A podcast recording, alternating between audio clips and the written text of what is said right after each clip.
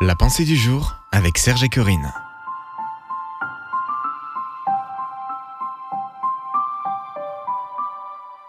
Jésus est notre exemple, une pensée de Joyce Meyer. En effet, ses disciples étaient allés à la ville pour racheter de quoi manger. Jean 4, verset 8. L'amour est une chose qui peut se voir.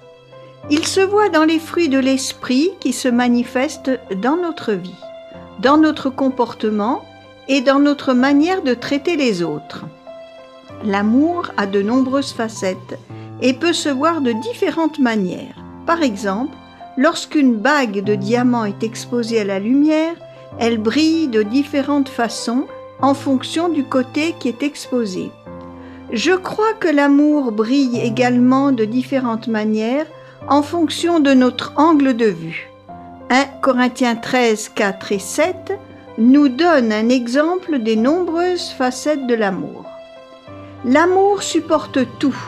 Il a la capacité d'endurer pendant longtemps. L'amour n'est pas envieux.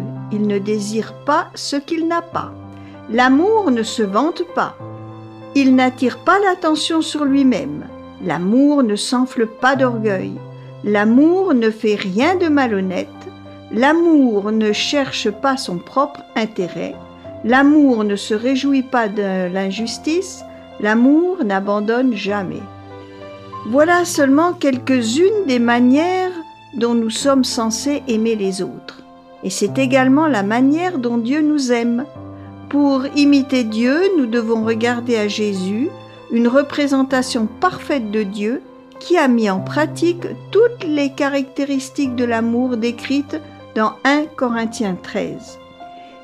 Il a toujours agi par amour en toute situation, même lorsque les gens venaient à lui avec de mauvaises intentions. Colossiens 3, versets 12 et 14 dit Comme des élus de Dieu, revêtez-vous de l'amour. Comme Jésus, revêtons-nous de l'amour et choisissons de suivre son exemple, en honorant et en glorifiant Dieu. Une prière pour aujourd'hui. Dieu, tu m'as montré ce qu'est l'amour en m'aimant le premier. Aide-moi à suivre l'exemple de Jésus et à vivre toutes les facettes de l'amour dans ma vie quotidienne. Amen. Vous pouvez retrouver cette pensée sur www.topchrétien.com. Retrouvez la pensée du jour sur www.topchrétien.com.